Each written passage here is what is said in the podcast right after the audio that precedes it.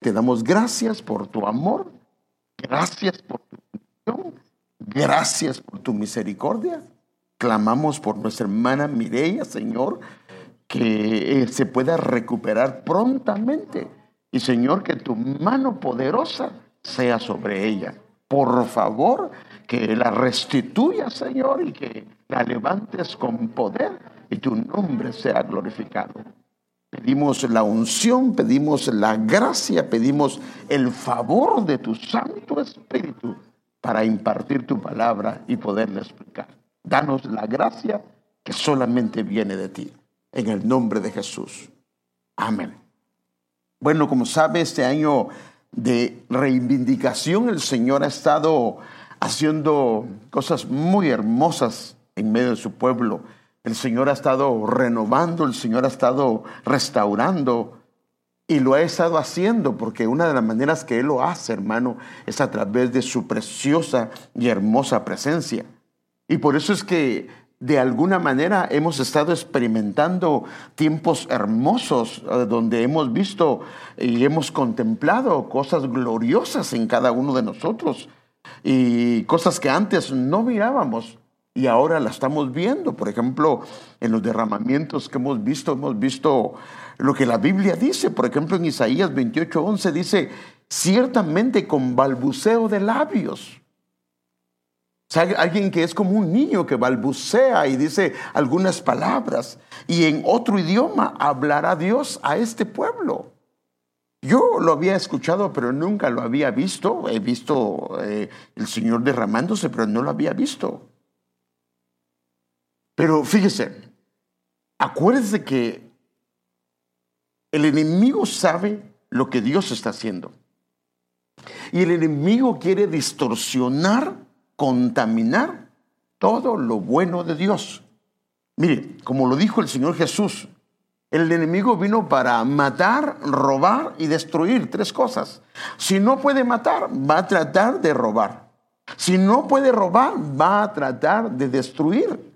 Y todo aquello que es santo, todo aquello que es puro, todo aquello que Dios lo ha dado con un buen propósito, lo quiere contaminar.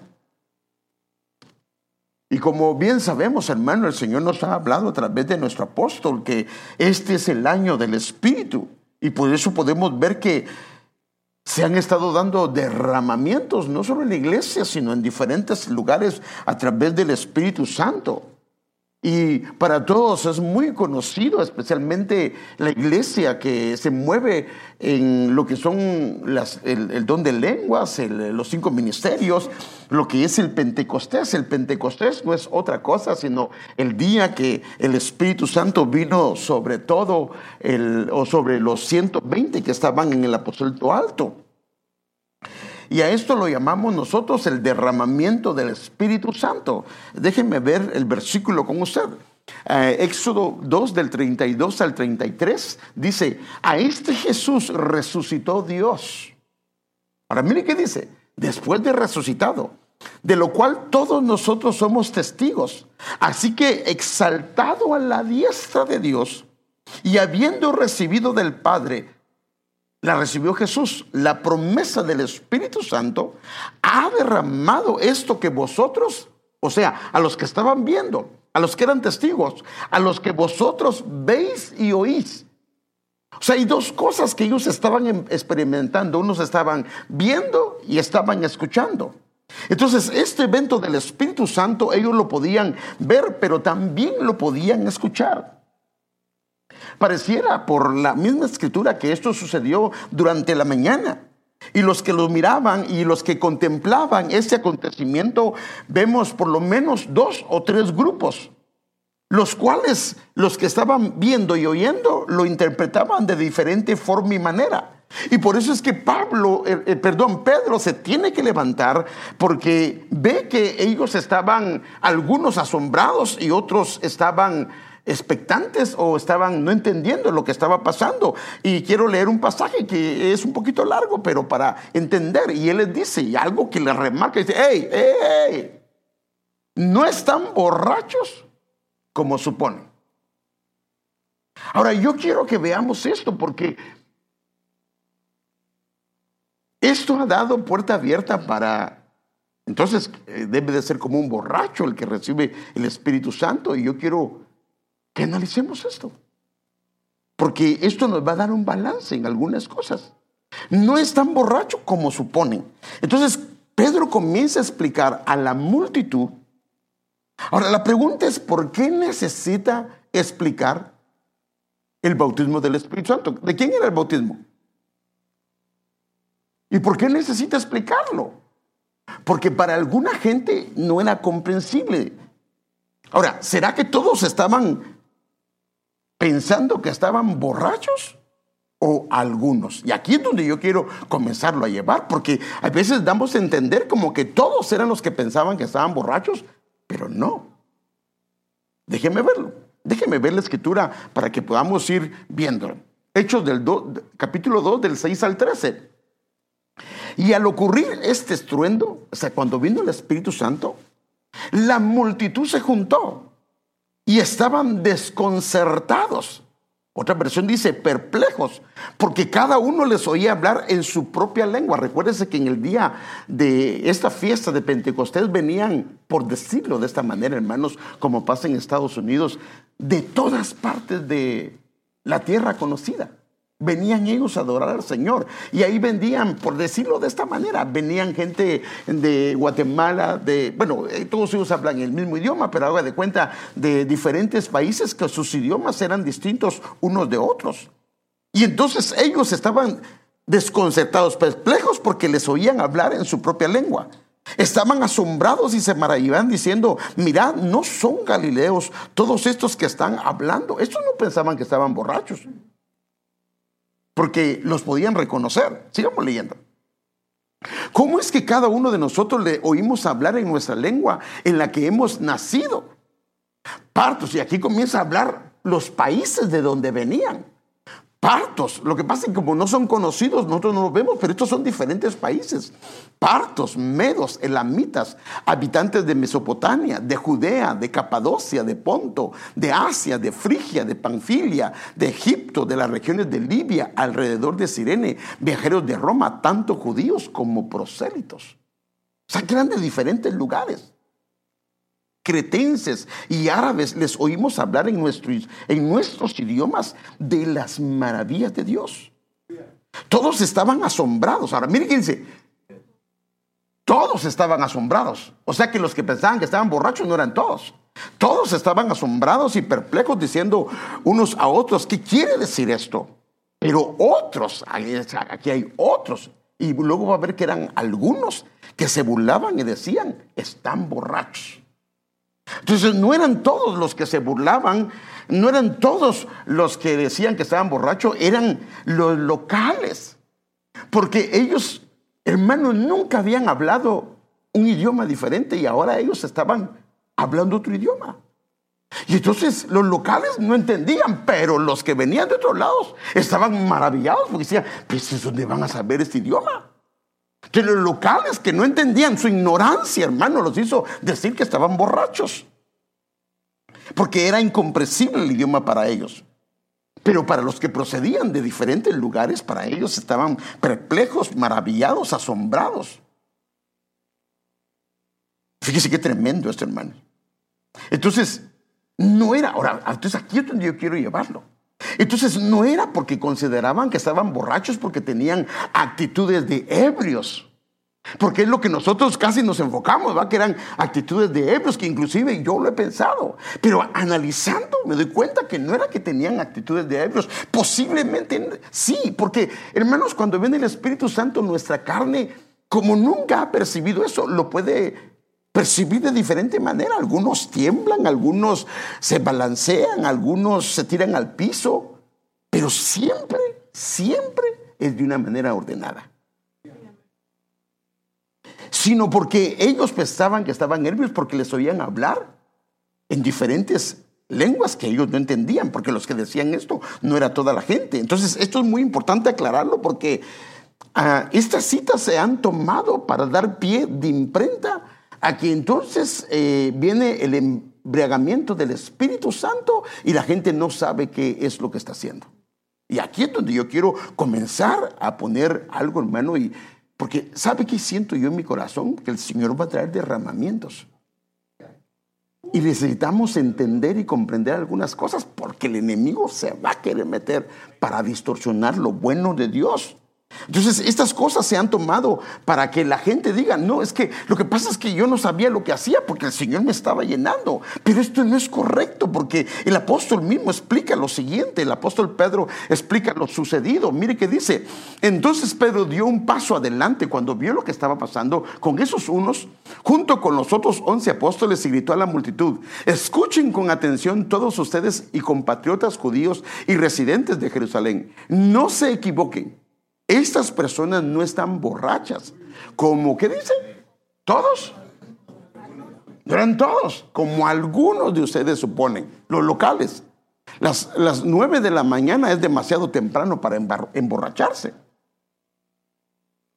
Sé que no podían ellos estar tomando muy temprano. No es que estaban borrachos, sino que si ellos piensan que eran borrachos, era muy temprano para que lo hicieran. Parece que en ese entonces no llevaban su cispa entonces, miren la explicación del apóstol. Lo, no, lo que ustedes ven es lo que el profeta Joel predijo hace mucho tiempo. En los últimos días, dice Dios, derramaré mi espíritu sobre la gente. Pero mire que es el derramamiento del Espíritu Santo, según la explicación que da la Escritura. Sus hijos y hijas van a profetizar. Sus jóvenes tendrán visiones. Sus ancianos tendrán sueños. O sea que el derramamiento lo vincula a la profecía, lo vincula a las visiones, lo vincula a los sueños, pero en una congregación o en una entidad o en un grupo, pero no solo el, hermano que es bien consagrado, sino que toda la iglesia se expone a esto. Entonces vemos que el derramamiento del Espíritu Santo está dentro del marco de algunas referencias profetizar, visiones, sueños. La presencia del Espíritu Santo vemos que trae un reverdecer a una iglesia primero. Y es ahí donde el enemigo se quiere meter para entorpecer esto, para distorsionar lo hermoso de Dios. Por eso yo quisiera hoy tratar un tema con usted, porque quisiera ver esto con la ayuda de Dios y es antes bien, ese es el consejo del apóstol Pablo. Antes bien, sed llenos del Espíritu Santo. Antes bien. O sea, como que descarta lo que acaba de decir y aconseja. Sean llenos del Espíritu Santo. Entonces yo tengo algo muy claro y entendido. Que el Señor va a estar derramando de su presencia tanto en los niños como los adolescentes, los jóvenes, los adultos, los ancianos. El Señor va a comenzar a usarlos de una manera muy especial. Pero fíjese, pero conociendo un poquito lo que el enemigo hace, necesito enseñar un poco al respecto de esto, porque yo veo aquí dos conceptos y actitudes que manejamos, inclusive yo los he manejado, que se parecen, pero que no tienen base bíblica. Déjenme verlos. El primero que manejamos, y hasta yo lo he manejado, pero Hoy el Señor me traía a mi corazón algunas cosas y, por ejemplo, este embriagarse del Espíritu no tiene base bíblica. Pero yo quiero verlo con ustedes, porque el embriagarse en la Biblia ni siquiera lo vincula a algo positivo, sino lo vincula a cosas negativas. Lo que la Biblia dice es que se sea lleno del Espíritu. Eso sí, no embriagarse, porque el, vino, por ejemplo, cuando la Biblia habla de vino, habla, por ejemplo, el vino en relación al amor, que se embriague de amor. Y cuando habla del vino, habla del gozo. Pero cuando habla del Espíritu Santo, no habla de embriagarse, sino al contrario, cuando habla de embriagarse, habla de una disciplina de embriagar a alguien con espíritu de estupor. Entonces el concepto de embriagarse en el diccionario es, ahora, va a ver por qué. Porque embriagarse es un trastorno temporal de las capacidades físicas y mentales a causa del consumo excesivo de alcohol o de algún tipo de narcótico. O sea que lo que hace el, el embriagamiento es trastornar temporalmente las capacidades físicas y mentales. Y eso no lo puede hacer el Espíritu Santo. Amén, hermanos. El Espíritu Santo no puede venir a trastornar. Y ahora, ese es el problema. Entonces, cuando una persona tiene actitudes incorrectas, entonces se le atribuye que se está embriagando con el Espíritu Santo. Y entonces, bueno, como se está embriagando del Espíritu Santo, pues dejémoslo. No, porque la Biblia también enmarca que es, hermano amado, ser lleno del Espíritu Santo. Entonces, el problema del concepto de embriagarse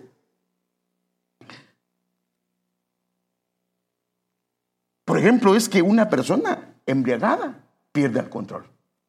Entonces perdió el control el hermano, perdió el control la hermana. Y como está embriagado, lo justificamos. El concepto de embriagarse es que una persona embriagada no tenga control de sí misma. El concepto de embriagarse es que una persona embriagada esté fuera de sí. Eso no puede ser, porque contradice escrituras que son muy claras. Esto no es la perspectiva bíblica cuando examinas bien estos conceptos. Déjenme ver un versículo. Pero los espíritus de los profetas están sometidos a los profetas. O sea que si una persona dice que se embriagó del espíritu y está fuera de sí, o está fuera de control, o perdió el control, no va muy relacionado con, con la escritura.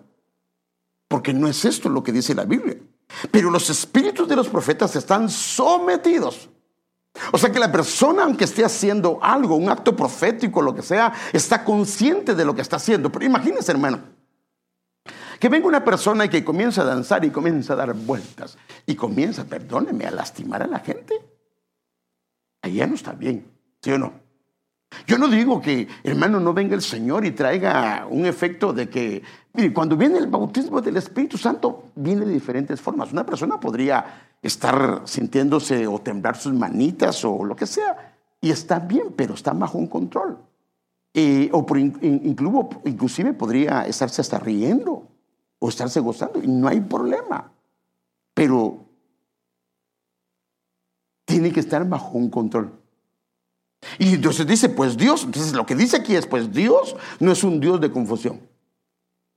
Entonces el hermano comenzó a danzar y le metió una gran patada a alguien. Dice que Dios es un Dios de paz y el otro hermano ya no está contento. Aleluya. Entonces fíjese. Entonces embriagarse del Espíritu y ser lleno del Espíritu son dos cosas diferentes. Y yo quiero verlo porque tenemos que entender, hermano, para que tengamos cuidado, amén. O sea, eh, y yo creo que el Señor lo está poniendo en mi corazón porque vienen cosas, vienen cosas, vienen cosas, hermano. Denle un aplauso al Señor. Entonces el concepto de embriagarse es un concepto muy delicado y un poco fácil de poder confundirse. Y este concepto es lo que le quiero enseñar. No es lo que vemos en la Biblia. En la Biblia lo que tiene pie de imprenta, hermano amado, es el ser lleno del Espíritu Santo, no el embriagarse del Espíritu Santo, porque el embriagarse, ya le hablé que trastorna las capacidades físicas y mentales y eso no lo hace el Espíritu Santo. Y yo quiero dárselo porque se lo quiero enseñar con la Biblia. Ahora, por eso, no digo que Dios no pueda hacer cosas que nos sorprendan. Dios las hace, pero siempre están bajo un control.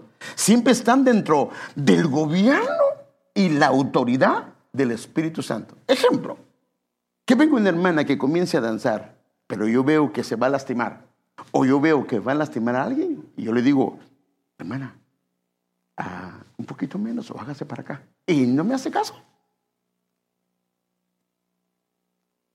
Entonces, ¿qué piensa? Ah, está un poco dudoso eso, ¿ah? ¿O no? Porque está consciente. O, no, es que yo no, no, no escucho, yo no veo. No, pues es que el Espíritu Santo no le va a, porque eso no lo hace el Señor. El Señor siempre nos deja nuestros cinco sentidos porque no trastorna ni inhabilita nuestros sentidos. Eso no lo hace. Ahorita yo se lo quiero enseñar.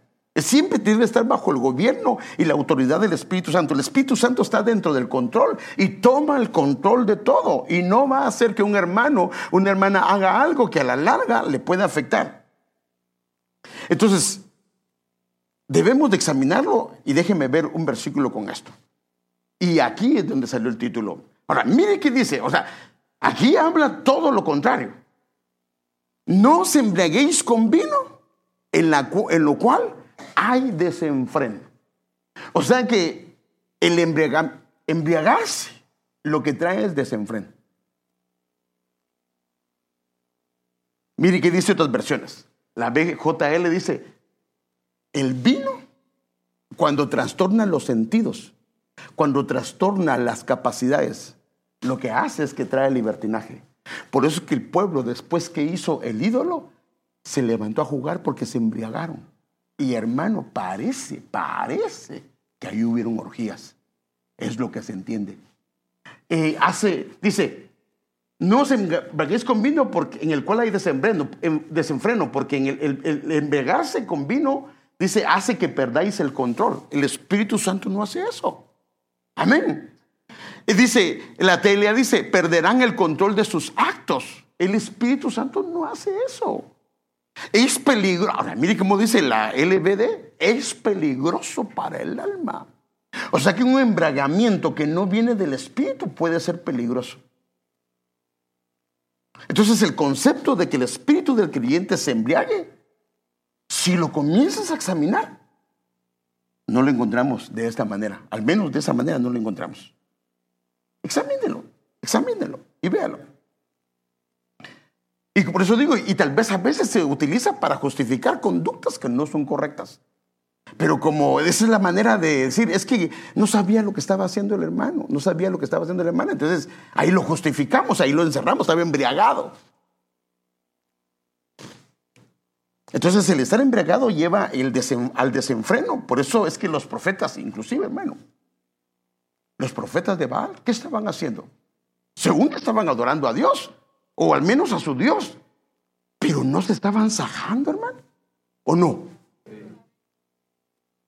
Se estaban sajando, se estaban cortando. O sea que ellos estaban en su concepto adorando a Dios, pero ellos estaban desenfrenados, porque no era correcto. Entonces en la Biblia vemos el concepto de ser llenos del Espíritu Santo. Esto, por supuesto, como he hablado, no significa que no, hablan, no haya manifestaciones del Espíritu, pero quiero ver estos dos conceptos para que podamos tener prudencia y guianza para manejarlos. Antes bien, de aquí salió el tema, antes bien, dicen, no, no, no, no se embriaguen con vino, en el cual hay desenfreno. Lo que sí tienen que hacer es llenarse del Espíritu, no embriagarse. Entonces, fíjese, entonces yo quiero comenzar a ver este concepto. Entonces, el concepto de embriagarse en la Biblia tiene connotaciones negativas descritas en la misma. Esto lo podemos ver muy claramente. Increíble que el embriagarse eh, tiene ejemplos no buenos, no positivos. Y se dieron en contextos incorrectos que son lamentables, que se ven en la Biblia. Se puede ver cómo los sentidos del hombre o ya sea la mujer de alguna manera fueron afectados de manera negativa al estar él o ella embriagado. Y la consecuencia, los frutos de ese embriagamiento fueron negativos. Déjeme ver un cuadro antes de verlo.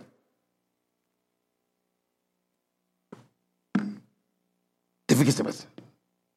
Embriagarse llevó, mi hermano, a un adormecimiento. Y esto llevó a un desenfreno. Y cuando la persona despertó de esto, fue terrible.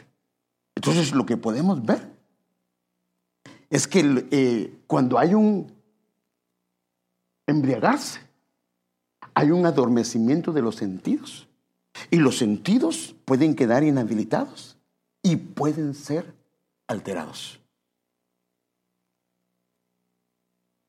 Por eso es que vino el desenfreno. Y cuando se despertó, el fruto de esos sentidos adormecidos trae como consecuencias cosas incorrectas. Los sentidos adormecidos, lo que hacen es que bajan la guardia y pueden ser muy delicados. Los sentidos alterados pueden hacer ver las cosas de manera distinta y no como las ve el Señor. Permítanme darle algunos ejemplos para que vea, hermano. Entonces, cuando hablamos de embriagarse, tenemos que tener cuidado. Amén. Ahora, yo se lo voy a mostrar con la escritura para que lo vea. No hay, Lo que sí habla es de ser lleno del Espíritu, pero no de embriagarse. La, la única vez que vio de que se embriagaban, por decirlo de esta manera, es de una manera incorrecta y habla de un espíritu de estupor, de un sueño, un sueño profundo. Entonces, la primera persona embriagada en la Biblia es un buen ejemplo y negativo. Génesis 9, 20 al 22 dice, Noé, el labrador de la tierra, fue el primero en plantar una viña. Y bebió del vino y quedó, ¿cómo dice? Embriagado sus sentidos, hermano. Quedaron dormidos, sus capacidades se trastornaron. ¿Y qué, qué terminó haciendo? Y desnudo dentro de su tienda. Y Cam, esto no lo podemos hablar hoy porque, pero usted lo sabe, se estaba en la doctrina, ya oyó esto. Y Cam, padre de Canaán, vio la desnudez de su padre y lo, y lo dijo afuera de sus hermanos. Entonces vemos que la embriaguez lo llevó a adormecer sus sentidos, aún aquellos que eran necesarios para cubrir su desnudez. Y el fruto de la embriaguez no fue bueno, eso lo podemos ver. Este término terminó, esta, esa ebriedad terminó llevándolo a estar desnudo en su casa. Qué tremendo. Y la desnudez en la Biblia tampoco es buena. Entonces los sentidos de un hombre piadoso, a causa de la embriaguez, lo terminaron, se terminó inhabilitando sus sentidos. Veamos eh, eh, ¿qué, pasó cuando despertó. Ahora acuérdense lo que estamos viendo. A embriagarse lo llevó a embriagarse. Eso vino un adormecimiento de sus sentidos trajo un desenfreno, ya sea de él o de las personas que estaban alrededor. Y cuando salió de eso, cuando salió de eso, cuando Noé despertó, ahora, ¿por qué despertó? Porque estaba en alguna medida inconsciente, o sea, sus sentidos, o sea, que es embriagarse, sus sentidos no estaban bien, ¿sí o no? Porque si no, no hubiera despertado. Cuando Noé despertó de su embriaguez y supo lo que su hijo menor le había hecho, Dijo, maldito sea Canaán, siervo de siervo será para siempre, para sus hermanos. El despertar no trajo la bendición, sino el despertar de un desenfreno. Lo que trajo es una maldición para un su hijo.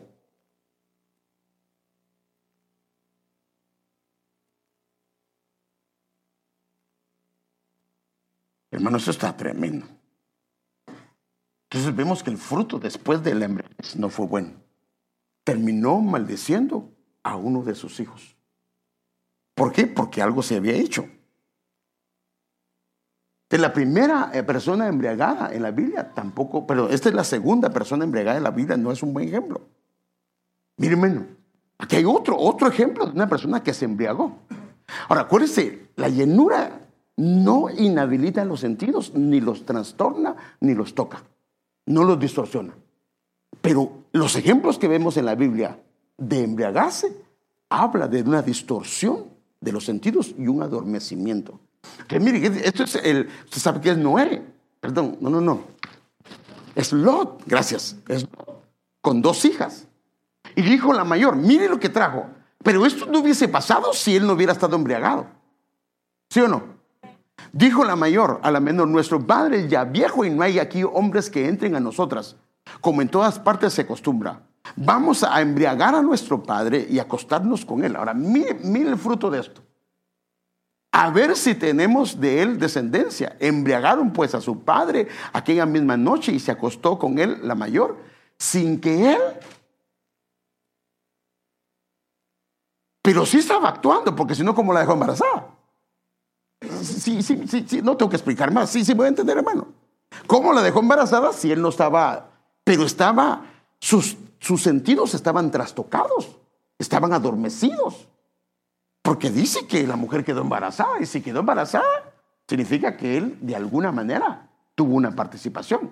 Pero lo que da la Biblia a entender es que ni él sintiera. Y lo mismo hizo la hija menor. Entonces la embriaguez adormeció sus sentidos y cuando se dio y cuando se despertó, se dio cuenta del desastre, hermano. Los dos hijos de, de ellas dos se llama Amón y Moab. Dos enemigos acérrimos del pueblo de Israel. Ah, hermano, es tremendo. Entonces, ya cuando vemos eso, entonces la embriaguez no es tan positivo como yo inclusive pensaba que sí, pero me doy cuenta que no. Que la Biblia lo que sí habla es de la llenura del Espíritu Santo. Entonces cuando a alguien se le embriaga, la intención es engañarlo. Porque eso fue lo que, hermano, mire qué tremendo. La finalidad de embriagar es para engañar, porque eso fue lo que hizo David con Urias. Lo embriagó para poderlo engañar y que el hijo que iba a tener resultara ser el hijo de Urias cuando no lo era. Y esto está muy claro en la escritura, usted lo puede ver. Y, esto, y David lo convidó a comer y a beber con él y lo embriagó. ¿Pero quién lo embriagó? Porque lo quería engañar. ¿Sí o no? O sea que la intención del engaño era, eh, eh, de, eh, la intención de embriagarlo era para engañarlo. Perdón por el hermano David, pero así dice la Biblia que lo hizo. Entonces, el embriagarse se relaciona con cosas no gratas. Ahora, mire, mire qué tremendo, hermano. Mire qué tremendo. Embriagado quiso engrandecerse contra Jehová. O sea, quiso oponerse al Señor. Revuélquese Boab en su propio vómito. O sea que embriagarse lo relaciona con qué? Con vómito. ¿Y vómito es algo bueno? No es bueno. Y también él conviértase en objeto de burla, o sea que termina volviéndose objeto de burla. Ahora, note esto. Fíjese qué tremendo, hermano. No, pero le voy a hablar de este hombre después. Entonces vemos que el embriagarse no es algo bueno. No hay base bíblica, al menos, por eso digo, cuando habla de vino, habla del gozo, es diferente. Cuando habla del vino, habla del amor, que es diferente. Pero cuando habla del Espíritu Santo, lo que dice es que seamos llenos del Espíritu Santo. No, no dice, no, que no se embriaguen con vino, en lo cual hay disolución o hay desenfreno, sino ser llenos del Espíritu Santo. Ahora, hay vino que no es vino y embriaga. Ahora, aquí es donde quiero verlo. Que embriaga y pareciera que es una experiencia espiritual y no lo es. Porque mire lo que dice, hermano, y esto es, deténganse y asómbrense y queden ciegos. Ahora, mire, que, mire con qué lo relaciona, con ceguera. Embriáguense, pero no con vino. Tambaléense, pero no a causa de la sidra, porque el Señor ha derramado sobre ustedes un espíritu que los hace dormir. Otra versión dice, un espíritu de estupor sea, ve cómo el, embriagarse adormece, está relacionado con el adormecer. Ha cerrado los ojos de sus profetas. O sea que cuando viene la llenura del Espíritu Santo, los ojos de los profetas se abren más. Los oídos se abren más. Los sentidos se vuelven sensibles al pecado de, rechazarlo y sensibles a la presencia. Pero el embriagarse acá es todo lo contrario. Y mire, hay un velo sobre la cabeza. Entonces, la llenura del Espíritu Santo trae, fíjese que, mire, el, el, el, embriagarse trae un adormecer de los sentidos, pero el Espíritu Santo, la llenura del Espíritu Santo, lo que trae es un despertar espiritual en la vida de un hijo del Señor o una hija del Señor. ¿Puede ver lo opuesto, hermano? El embriagarse trae un adormecer de los sentidos y la llenura trae un despertar del, del, espiritual en la vida de un creyente. Entonces esto es algo diferente, hermano. Y por eso es que tenemos que tener cuidado y pedirle al Señor que nos ayude y nos guíe. Y por lo que el Señor va a hacer que tengamos la sabiduría de cómo manejarlo. Amén, hermanos. Mire, no se con vino, en lo cual hay desenfreno, antes bien ser llenos del Espíritu Santo. Y la NTV en el versículo, este es el 18. Ahora, ¿cómo sabemos? ¿Cómo sabemos que está operando una llenura del Espíritu Santo? Cantando salmos e himnos. Pero imagínense, fue lleno del Espíritu Santo y está cantando. Y yo sigo siendo el rey. Hermano, pues sí, lo bautizó el Señor con el Espíritu Santo. Así, pero también esa música le agrada a Dios. Yo pienso que el, Señor le inspiró a ese chente. No, cantando salmos e himnos, canciones espirituales entre ustedes. O sea, comienza a tener una actividad espiritual de comenzar a agradar a su Señor, haciendo música al Señor con el corazón y dando gracias por todo al Dios y Padre en el nombre de nuestro Señor Jesucristo. Entonces vemos acá, hermano, que lo que provoca el Espíritu Santo no es una inhabilitación de los sentidos ni un adormecimiento, sino un despertar. Porque mire, ahora mire que es lo tremendo, como el enemigo quiere meter eso, porque al final lo que trae es desenfreno. Desenfreno.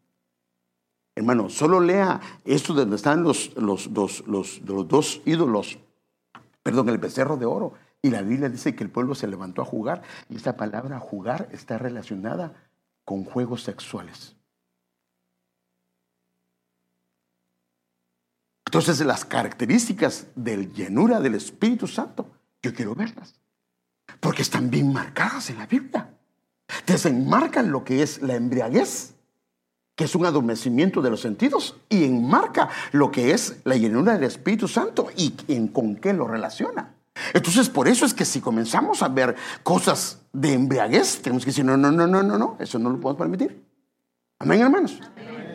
Pero si vemos llenura, la Biblia lo, entonces está bien documentada. Y, y, yo quiero irme por la parte que hay pie de imprenta y no por aquello que pudiera parecer, pero que no tiene pie de imprenta y que viene con una embriaguez donde la gente no tiene, no sabe lo que está haciendo. Es que yo no sabía, yo me dejé guiar por el Espíritu Santo. No, no, no, no y no. Entonces, fíjense, mire, miremos las características del Espíritu Santo. Entonces, mire, llenarse del Espíritu Santo, lo que trae un despertar espiritual, lo otro, un adormecimiento. Y entonces, como viene un despertar espiritual, comienza el hermano o la hermana a consagrarse a su Señor. Mire, mire, lo, lo, opuesto, hermano. Y comienza a revelársele el cielo, hermano. Sus ojos se abren. Su espíritu se abre. No hay un adormecimiento. Denle un aplauso al Señor. Todo lo contrario al embriagarse. Entonces aquí vemos que los sentidos se abren para ver todo lo que Dios, todo lo de Dios, para ver cómo Dios ve comienza a ver así como su padre ve y comienza a tener un camino de santidad a Dios, una entrega incondicional al Señor y la revelación de Dios comienza a dársele en él o en ella. ¿Por qué? Porque hay un despertar espiritual. Esto es lo que hace el Espíritu Santo. Y por eso es que tenemos que, hermano amado, porque yo sé que viene, hermano, para que podamos nosotros, amén, hermano. Y no, imagínense, si yo veo a una hermana un hermano con una actitud incorrecta, yo le voy a decir, hermano, tranquilícese, hermano. Y si no se tranquiliza, después le voy a tener que hablar. Pero no se vaya a enojar. Amén, hermano. Pero no, hermano, ¿por qué mueve? ¿Por qué está parando el mover del Espíritu Santo? ¿No ve que Dios está embriagando a su pueblo? Eso ahorita ya no lo va a decir. Porque la Biblia tiene bien marcado cuando habla de la llenura del Espíritu Santo. ¿A qué se refiere? Amén. Primero, la primera vez que aparece la llenura del Espíritu Santo, lo que hacen es que hacen vestiduras sacerdotales. Aleluya.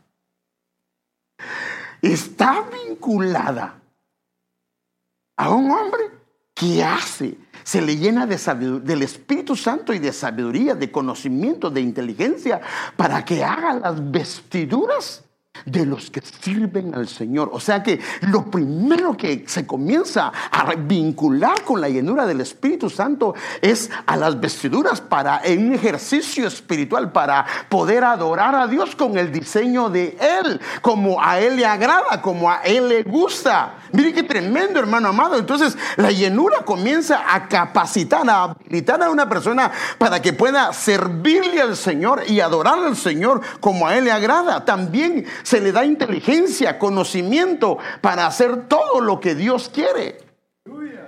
Porque se le abren sus ojos, hermano. Por eso es que cuando el Señor fue lleno del Espíritu Santo, la Biblia es clara, que los cielos se abrieron. La llenura del Espíritu Santo es para hacer volver a otros al Señor. Ese hermano que ha sido lleno del Espíritu Santo, esa hermana, comienza a hacer que otros que estaban mal se comiencen a volver al Señor. Déjenme ver esto. Mire, denle un aplauso al Señor. Lucas 1, 15 al 16. Porque será grande, está hablando de Juan el Bautista.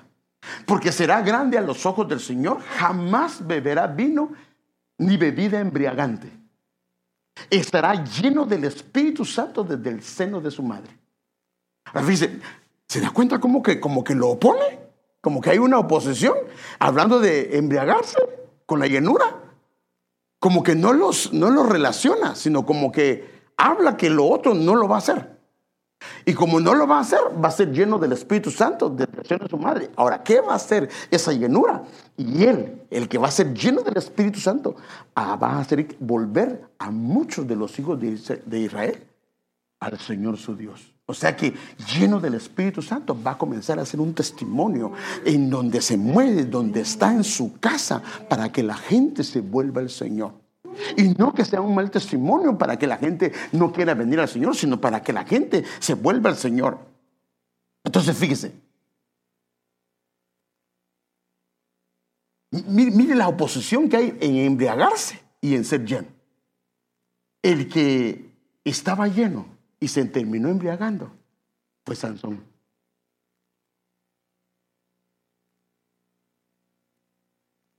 El problema de Sansón es que por haberse embriagado y haberse opuesto a esto, hermano, terminó sin ojos, terminó sin ver.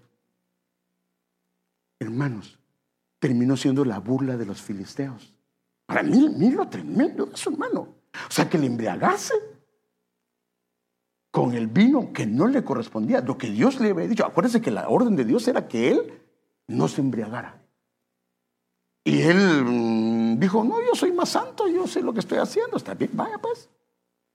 Y terminó perdiendo lo que Dios le su ministerio, terminó fracasando, terminó perdiendo sus ojos y terminó siendo burla. El siguiente, bendice a su pueblo. No habla mal de su pueblo. Se recuerda que cuando se levantó, se despertó a Noé de su embriaguez terminó maldiciendo aún su hijo. Pero mire lo que hace esta mujer. Aconteció, eh, Lucas 1, 41, 42, aconteció que cuando Elizabeth oyó el saludo de María, la criatura saltó en su vientre, llena del Espíritu Santo, y exclamó a gran voz, bendita tú entre las mujeres. En vez de maldecir, lo que salió de ella, al ser llena, fue a bendecir a su pueblo. O sea que los que están llenos del Espíritu Santo, no embriagados, porque embriagado puede maldecir, pero el que está lleno va a bendecir, va a bendecir al pueblo del Señor. Va a bendecir lo que viene de ellos, el fruto de su vientre. Va a bendecir a sus hijos. Mire el otro. Profetizan. Hermano, mire con lo que relaciona la llenura del Espíritu Santo. Profetizan. Y su padre Zacarías fue lleno del Espíritu Santo y comenzó a profetizar. O sea que la llenura se relaciona con la profecía, con profetizar. Y profetizar no necesariamente de un mensaje, sino que comienzan a hablar de la palabra del Señor. Comienzan, no lo pueden callar, quiere hablar de la palabra, quiere hablar de la palabra, quiere hablar del Señor, quiere dar testimonio. Dice otro, son llevados al desierto, porque tienen que ser probados, porque los cielos se le han abierto y porque en el desierto comienzan a comer maná que viene del cielo, a beber de la roca, que es Cristo, y a que sus vestiduras no se envejezcan, porque esa es la ida, y para que tengan cobertura, hermano. Bajo, los nueve. Jesús lleno del Espíritu Santo volvió a Jordán y fue llevado por el Espíritu al desierto. No se resiste porque sabe que eso es lo que Dios quiere. Ah, nuevas lenguas. Esto pues, no tengo que explicarlo porque esto es claro para Todos fueron llenos del Espíritu Santo y comenzaran a hablar en otras lenguas.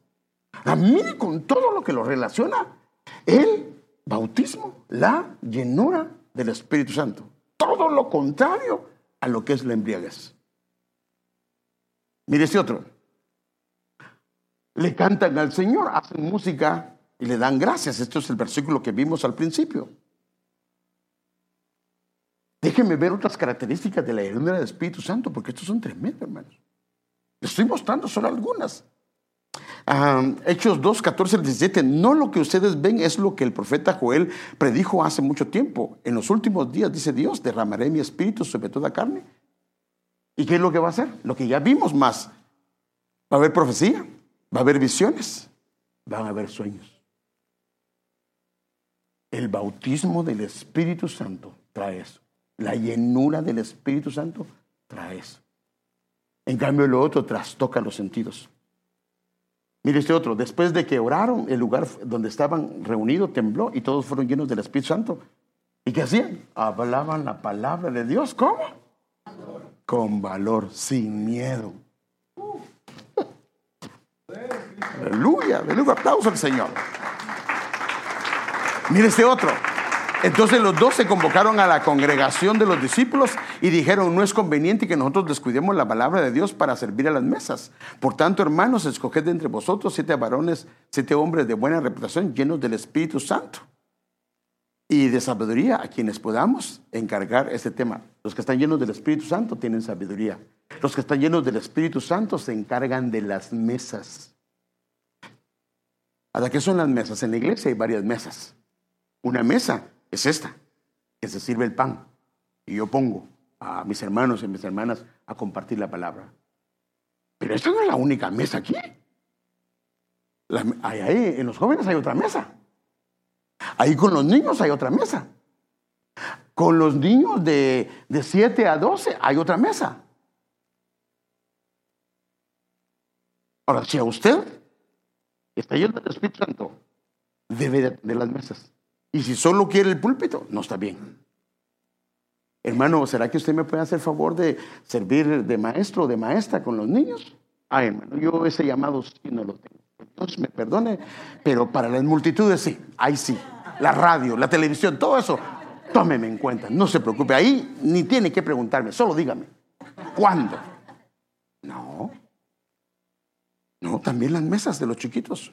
Es más, ¿Sabe que uno aprende más? Porque los niños si no tienen... Usted a veces tiene misericordia, no me pregunta, pero los niños sí preguntan. Comienzan a preguntar. ¿Está dispuesto a atender las mesas? Bueno, entonces eso significa que hermano Martín puede acercarse con los hermanos y preguntarle si puede él ser maestro o ser maestra. Amén, hermano. Ah, ya, ve, ya, ah, padre. Hermano, ¿está de acuerdo o no? Ah, mire, los, mire, ay hermano, no está muy dispuesto.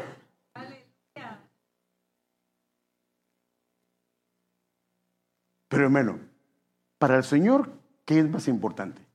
¿Que esté aquí predicándole al pueblo o a los niños? No, a los niños no, ¿qué, qué, qué importancia puede? No, hermano, para el Señor es tan importante esos niños como ustedes igual de importantes son, como lo que estaba hablando el hermano Alex. Era tan importante la ofrenda de la viuda como la ofrenda de los demás.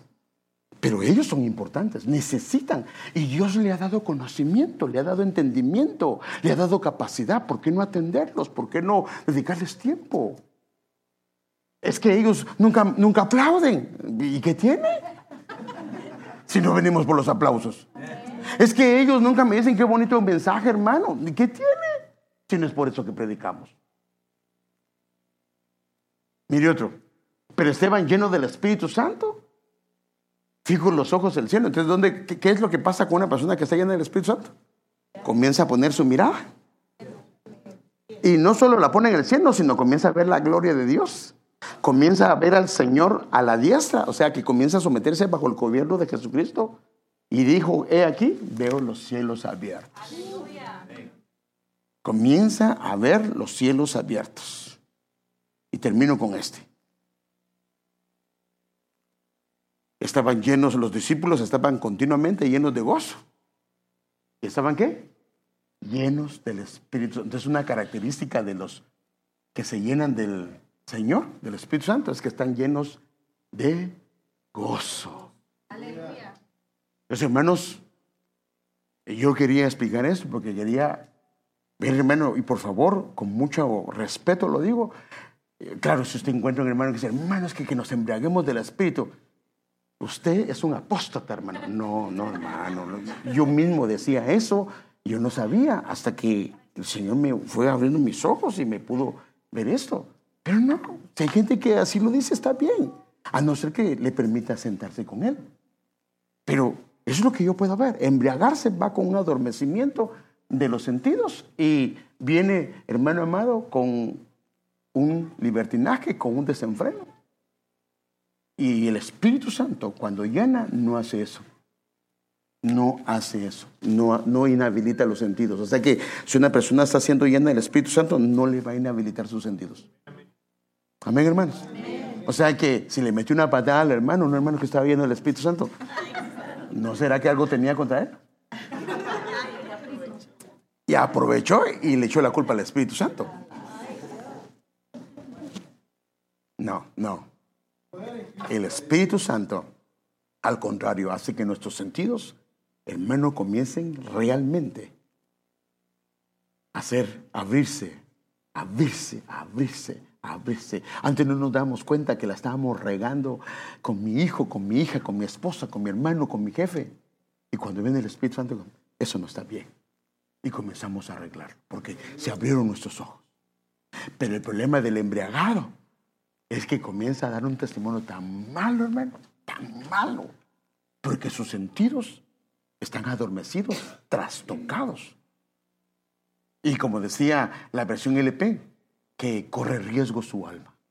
Entonces, hermanos, queremos eh, y, y, anhelamos, anhelamos la llenura del Espíritu Santo. Amén pero siempre dentro del orden, dentro de lo que está establecido por Dios. Todo lo que vimos, o parte de lo que vimos, porque no es todo, que lo que tiene que hablar de la llenura del Espíritu Santo, eso tiene pie de imprenta y no hay ningún problema. Pero el que... No, no, no, no, no, no, no, no, no, no, no, no, no, no, Sí pueden balbucear, porque están siguiendo el Espíritu Santo, pero Hermano, fíjese que una vez una señora, yo la no la arrepentí, le dije que, no, de la iglesia, era muchos años, estaba haciendo como serpiente. Y, digo, y dije, hermana, tranquila. Y me reprendió, hermano. Pero no, ¿sí me entiende? No, no, no. Pero según ella, que estaba siendo llena del Espíritu Santo. Y estaba interrumpiendo y no quiso parar. Pues yo no era el pastor, pero a lo que me refiero yo es, mire lo terrible que es. Pero no, porque el Espíritu Santo es un espíritu de orden. Amén. Sí puede traer el balbuceo, que las personas digan dos, tres palabras, que la persona, todo eso viene, pero está en orden. Se le dice a la hermana, hermana, mire, por favor, hágase para acá. Amén, hermano, se hace para acá, sin ningún problema. Me cortó toda la llanura del Espíritu Santo y me voy de la iglesia. Entonces, ¿qué era? No viene un sometimiento bajo el orden de Dios, bajo la autoridad del Señor. Amén. Amén, hermanos. Amén. que si se acercan con usted a alguien, no vaya a enojarse. No, no, no, no. No, no, no, no ha pasado, pero lo que queremos antes de que pase, yo lo estoy, el Señor me lo está dando para poder verlo. Entonces vienen cosas tremendas, hermano, cosas tremendas, hermano. Y que nosotros podamos saber dónde estamos, dónde es y qué no es. Amén. Entonces, para que podamos irnos por este camino, porque el enemigo es terrible, Y queremos que el Señor nos guarde y nos cuide y siempre mantenernos dentro de la línea, dentro del marco del Señor. Y por eso es que hay escrituras para enmarcar nuestro camino y saber dónde mm, mm, esto ya se está saliendo del marco, mm, esto se está saliendo del orden de Dios y esto puede ser peligroso. Entonces mantengámonos en lo que Él ha marcado y ha puesto como pie de imprenta diciendo, esto es llenura del Espíritu Santo. Y embriagarse, no hay. Sí, sí se dice, pero no, no, si lo comienza a ver, lo que son son nada más pensamientos negativos con respecto a embriagarse, porque el Espíritu Santo no trastoca los sentidos para trastornarlos o adormecerlos. Eso no viene de Dios. Eso no lo hace el Espíritu Santo. Todo lo contrario. Todo lo contrario. Pero como le digo, también como es un imitador, ¿va? Como es un imitador, quiere imitar todo lo de Dios y que se vea como bueno.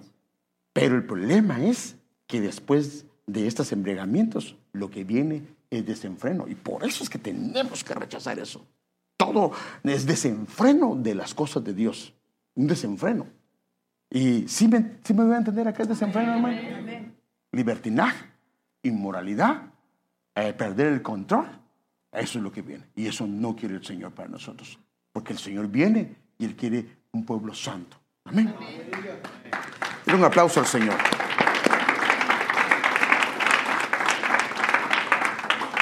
Amado Padre, queremos pedirte, Señor, que nos ayudes. Señor, ayúdanos, por favor. Danos tu gracia.